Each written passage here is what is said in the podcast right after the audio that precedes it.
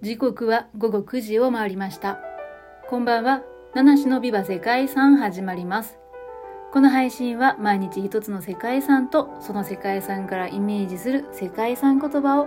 私七種が勝手に紹介する5分ほどの番組となっています。毎日の就寝前のひとときにご活用ください。本日9月15日木曜日にご紹介する世界遺産は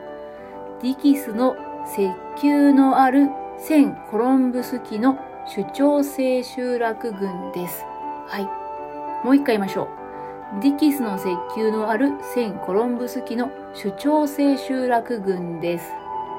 こちらはコスタリカの世界遺産です。この世界遺産はコスタリカ南部ディキス地方に残るフィンカシックス、バタンバル、エルシレンオンシオ、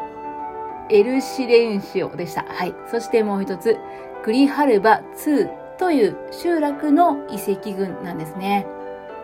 セコロンブス期の6世紀から16世紀にかけて栄えた文化のもので、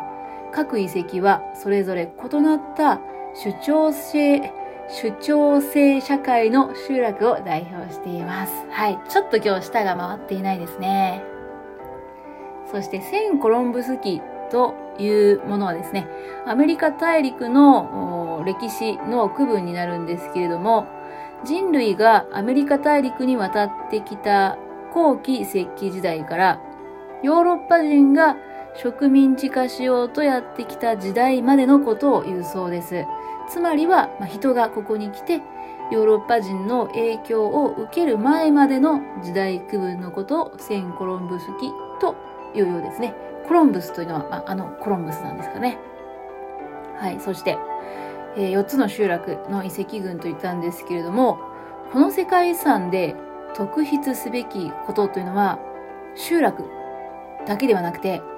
世界遺産名にも入っているディキスの石球なんですね。この石球、石の球体が登録対象に含まれているっていうところが一つポイントです。ディキスの石球というのは、コスタリカの石球とも呼ばれる石の球体です。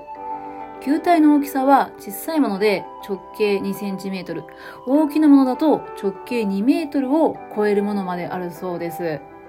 球体の石は200個以上確認されているんですけれども、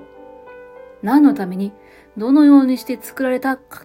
作られたかというのはね、未だに解明されていないそうです。はい。大切なところで噛んでしまいました。